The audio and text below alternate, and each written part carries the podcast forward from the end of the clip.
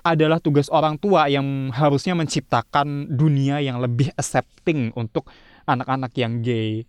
Jadi mereka bisa merasa aman dan diterima. Bukan mereka yang harusnya memperjuangkan itu, tapi kita yang orang tua yang harus memperjuangkan itu. Orang hetero itu nggak pernah dipertanyakan loh. Kayak, kok bisa sih lo hetero? But when you're gay, suddenly it's, kenapa kok lo bisa jadi gay?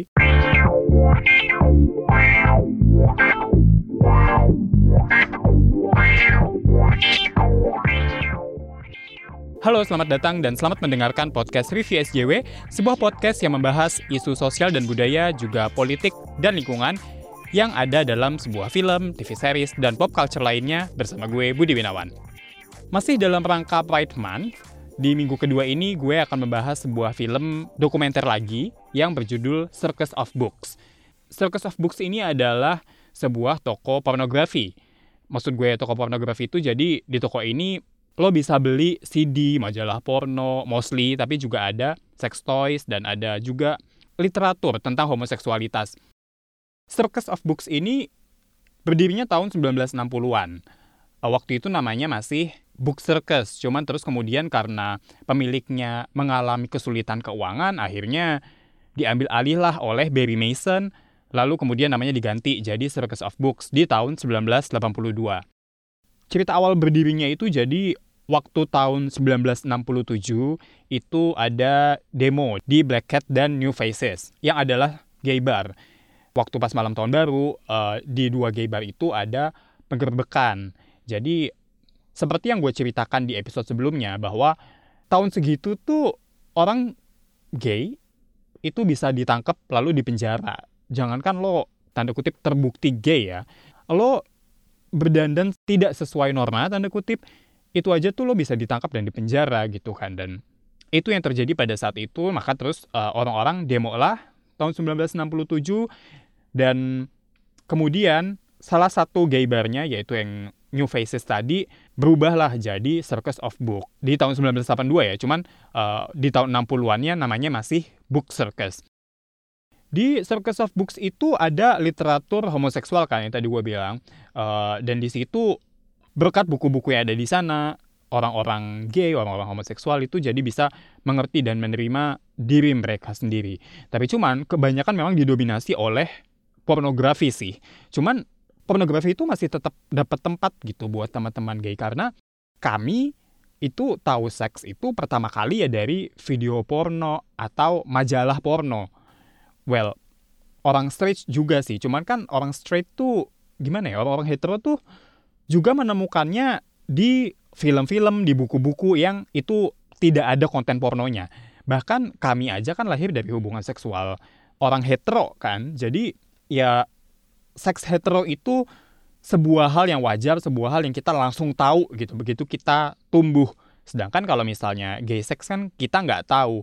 Pun gay porn itu juga bukan sekadar porn aja kalau buat kami orang-orang gay. Gue sendiri pun mengalami bahwa ketika pertama kali gue melihat gay porn, gue jadi merasa bahwa oh ternyata ada ya orang yang bisa menikmati ini dan ternyata it works for me gitu. Buat gue ini adalah hal yang masuk akal. Karena kalau misalnya gue coba nonton straight porn, coba nonton heterosexual porn, itu gue malah merasa aneh. Nah, gay porn is not weird for me, it makes sense for me. Dan itu pula yang dirasakan oleh uh, teman-teman gay yang lain gue rasa.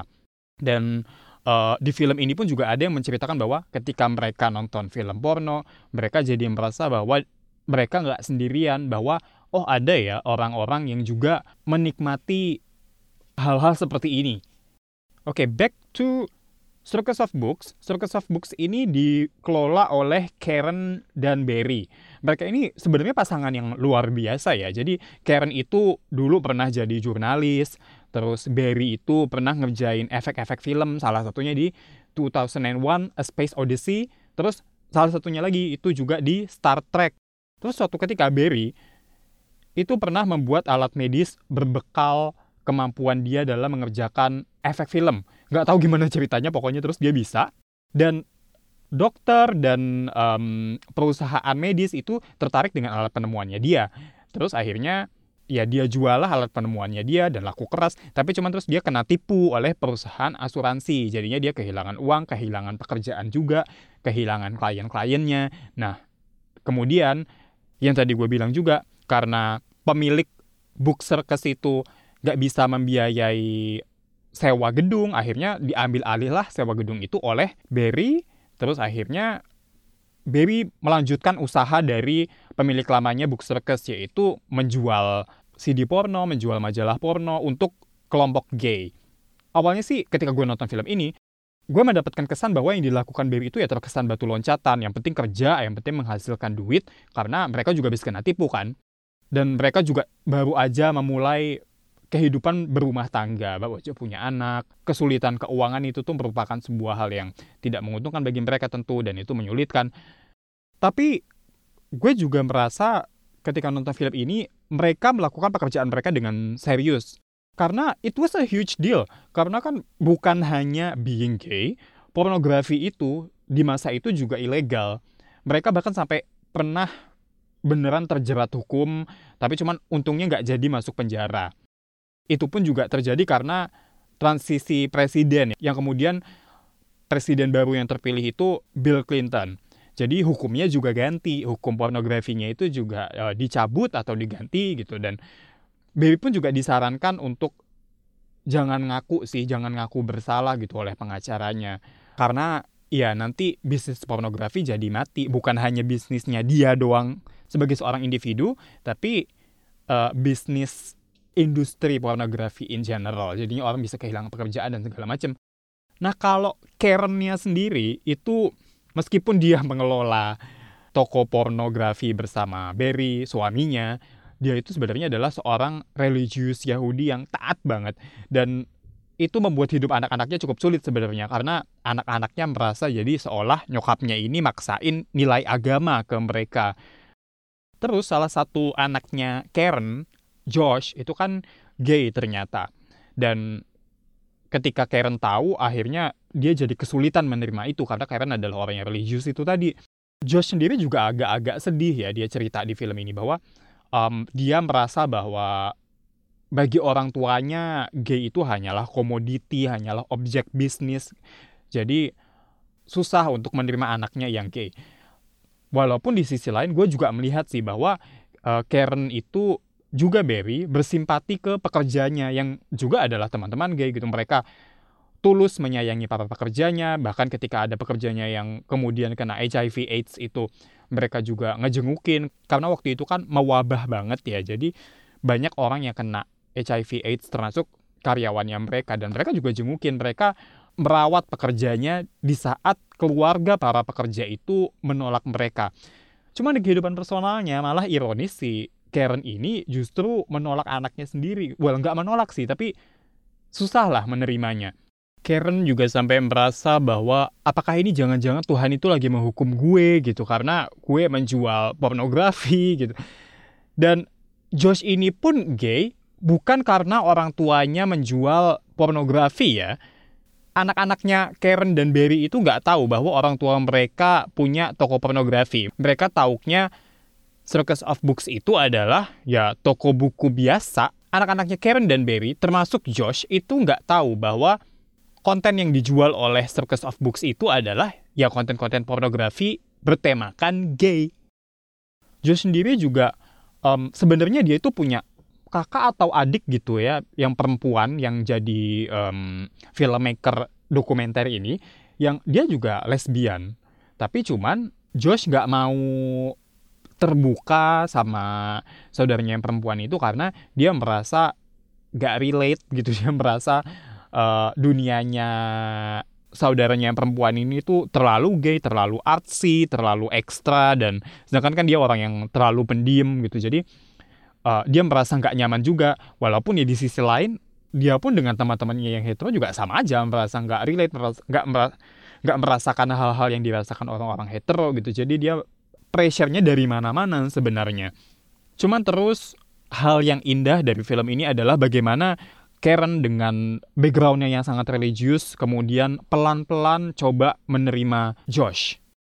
Dia bahkan di film itu sempat bilang sendiri bahwa mungkin ini saatnya gue memikirkan ulang kembali agama gue supaya gue bisa menerima anak gue tapi juga gue bisa tetap menjadi seseorang yang religius dan beribadah dengan taat. Kurang lebih kayak gitu.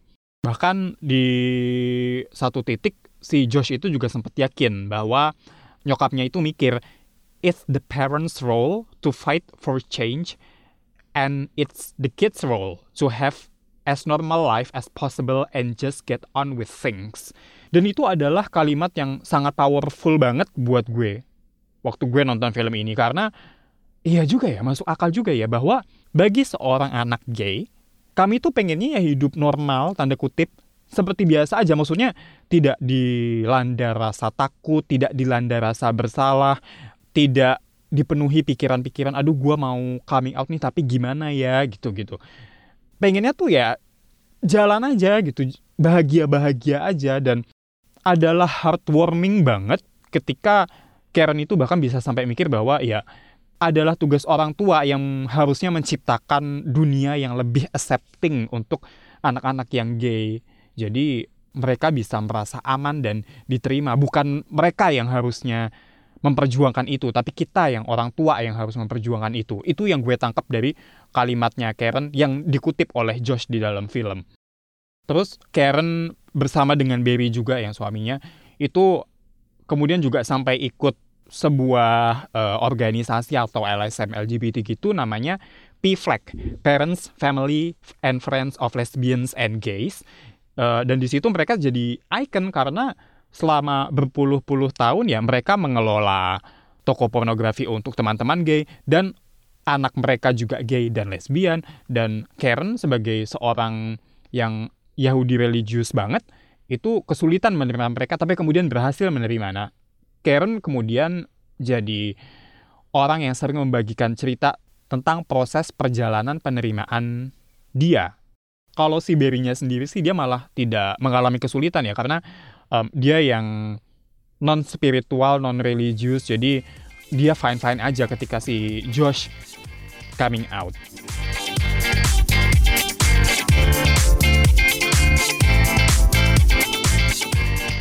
Sayangnya uh, The Circus of Books ini tahun kemarin 2019 itu tutup karena ya sebagaimana yang kita tahu dunia CD, dunia majalah itu uh, sudah mulai turun. Well, mungkin majalah nggak terlalu ya, tapi dunia pornografi in general lah dengan adanya internet itu jadi semakin menurun minat masyarakat terhadap mereka.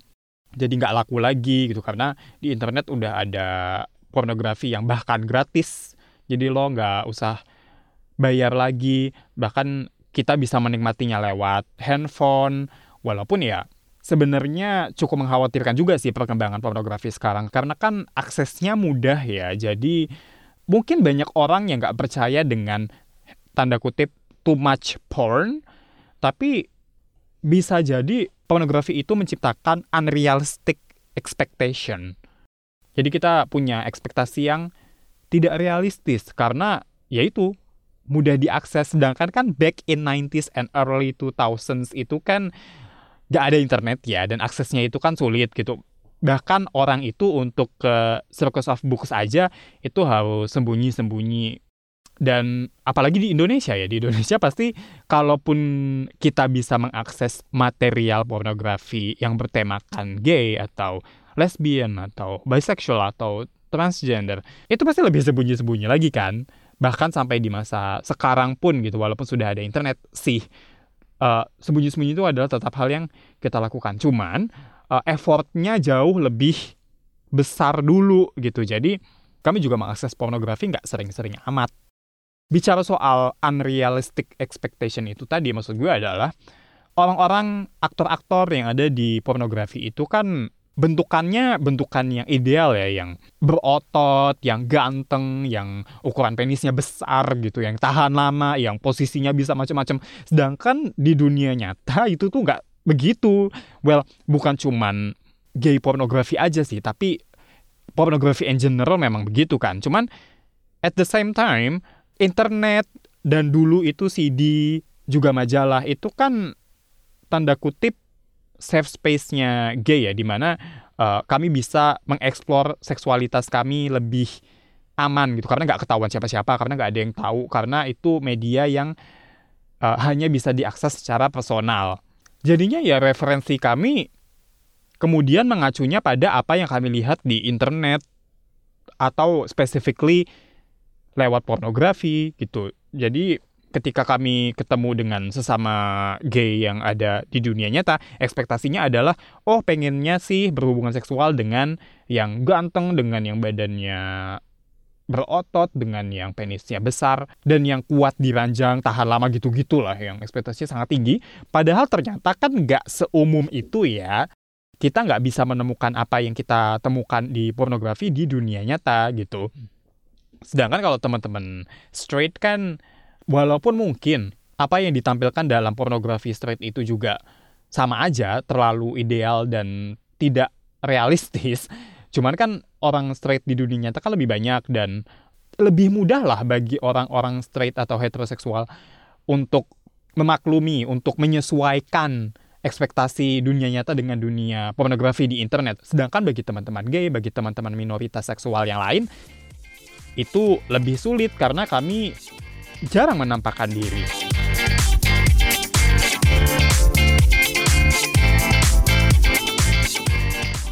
Nah, gue seneng banget karena minggu ini juga lagi-lagi ada engagement nih dari media sosial. Jadi gue kan sudah uh, mengajak pendengar sekalian untuk ikut berpartisipasi ya dalam podcast gue ini untuk uh, mengirimkan pertanyaan tentang LGBT dalam rangka Pride ini dan gue akan jawab semampu gue. Nah, kali ini ada dari Regita Nandini dia ngirimin pertanyaannya via Instagram.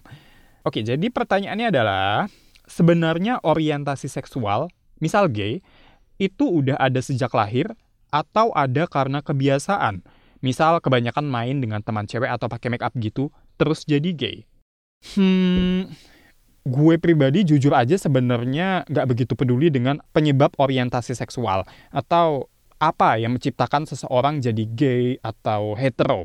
Tapi gue sempat cari-cari apa penyebabnya di artikel dan jurnal ini ya. Sebenarnya bahkan sampai sekarang itu penyebabnya belum diketahui secara pasti. Beberapa orang sih ada yang berteori tentang gen gay. Jadi kita literally born this way. Jadi emang udah dari sononya aja, dari lahir kita tuh ya gay, dari lahir kita itu straight.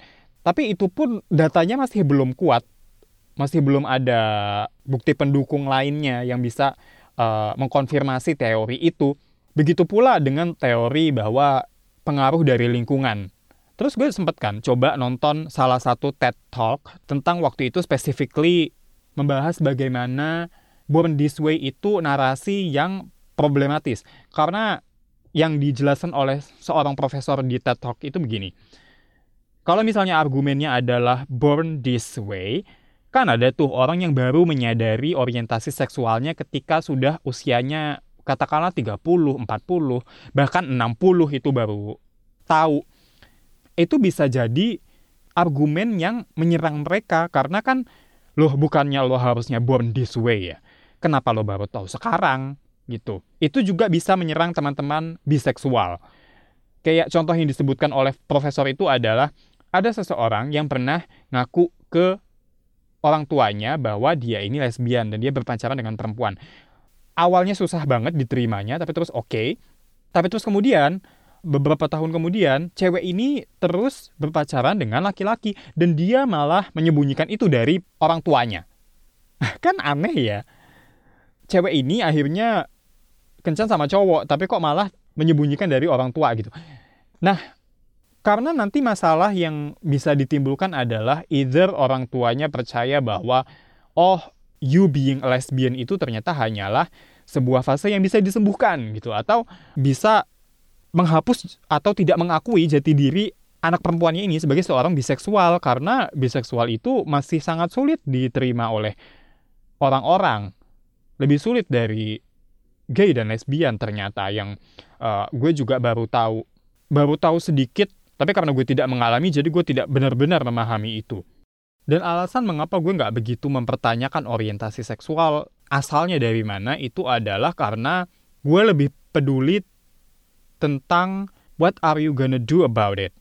Maksudnya katakanlah you born this way, misalnya ya. Terus lo mau apa? Atau katakanlah hasil dari tanda kutip pengaruh lingkungan. Terus lo mau apa? Menurut gue pertanyaan kok bisa sih lo gay? Itu berangkat dari pemahaman bahwa gay itu adalah sesuatu yang lain. Lesbian itu adalah sesuatu yang lain. Pokoknya kalau lo bukan hetero, lo adalah sesuatu yang lain dan lo harus dipertanyakan asal usulnya. Karena orang hetero itu nggak pernah dipertanyakan lo. Kayak, kok bisa sih lo hetero? But when you're gay, suddenly it's, kenapa kok lo bisa jadi gay? Loh, ya kenapa ya? Kenapa pertanyaan itu hanya diajukan bagi teman-teman homoseksual aja? Seolah-olah ketika lo gay, seolah-olah ketika lo lesbian, ada yang salah dalam diri lo, makanya lo harus dipertanyakan mengapa lo bisa begitu. Kalaupun lo tahu jawabannya, apakah terus kemudian lo berniat untuk mengubahnya? Kan gak bisa diubah juga. Karena dari yang gue tahu, setidaknya dari TED Talk yang diberikan oleh seorang profesor yang gue tonton di YouTube itu, dia legit sih gelarnya seorang profesor. So, I think we can believe her. Jadi, dia bilang bahwa hasil penelitian adalah, jadi ada sih memang gen yang mempengaruhi bagaimana seseorang berperilaku secara seksual. Apakah dia lebih tertarik kepada perempuan atau kepada laki-laki ketika mereka masih berusia dini. Tapi itu bukan sesuatu yang stagnan seperti itu terus seumur hidup. Ada kalanya gen itu atau sel itu itu berubah. Tapi bukan berarti ini bisa dikonversi lagi. Makanya gay conversion itu merupakan hal yang dilarang karena perubahan yang terjadi itu itu perubahan yang alami. Mungkin kalau bisa gue contohkan itu kayak extrovert dan introvert deh. Kalau nggak bisa memaksa orang yang introvert jadi extrovert atau sebaliknya, memaksa yang extrovert jadi introvert. Tapi pelan-pelan mereka bisa berubah sendiri, alami gitu. Atau well dari yang gue baca di buku tentang introversion dan extroversion sih. Sebenarnya kalau introvert extrovert itu mereka juga tidak benar-benar bisa berubah sih. Cuma tampak keluarnya aja mereka berubah. Tapi sebenarnya intinya mereka tidak berubah gitu.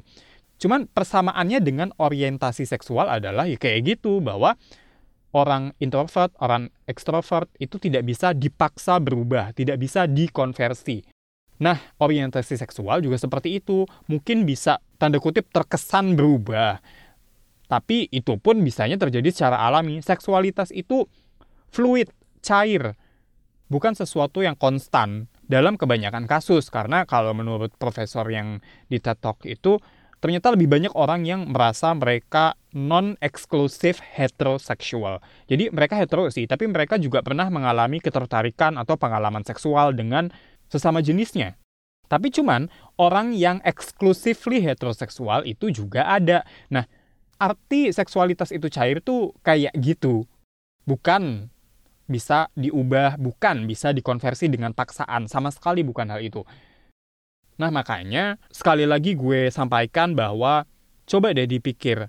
Mungkin sebaiknya lo coba tanda kutip mengabaikan pertanyaan kenapa lo jadi gay. Kenapa lo jadi lesbian?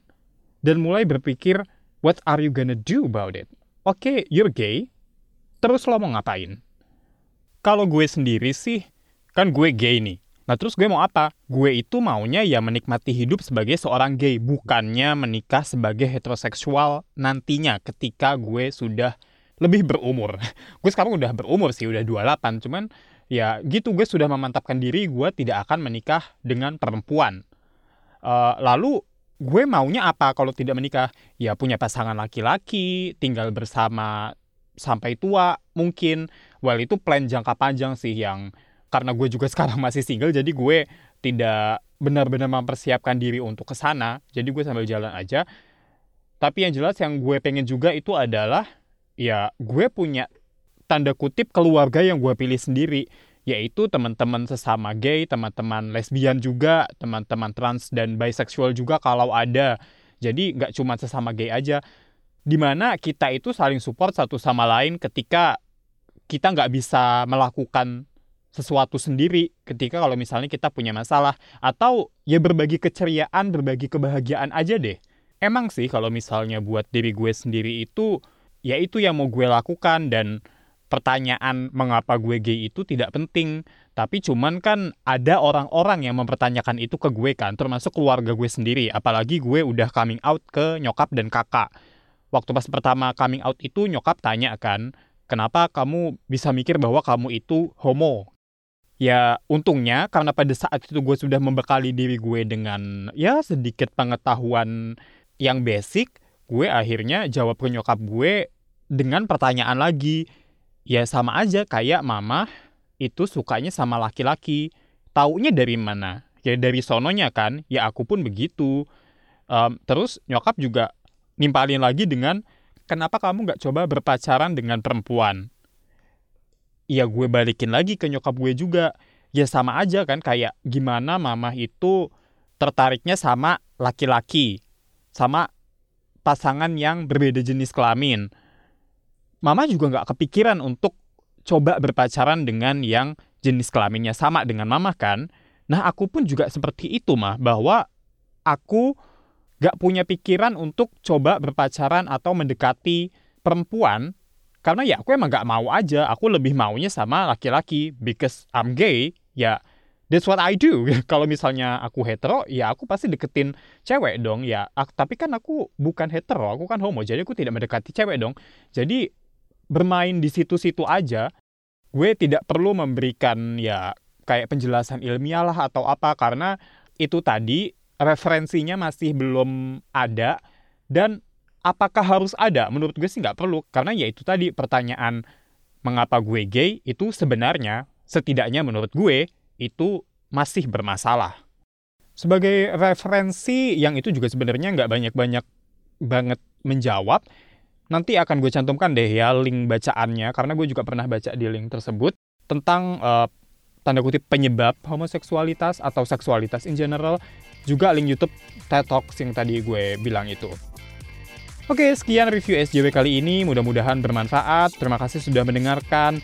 Kalau misalnya kalian punya pertanyaan seperti Regita Nandini tadi, silahkan kirim via sosial media. Di Twitter bisa at review underscore SJW. Di Instagram juga bisa at review SJW. Gue Budi pamit, sampai jumpa di episode-episode yang selanjutnya. Bye-bye!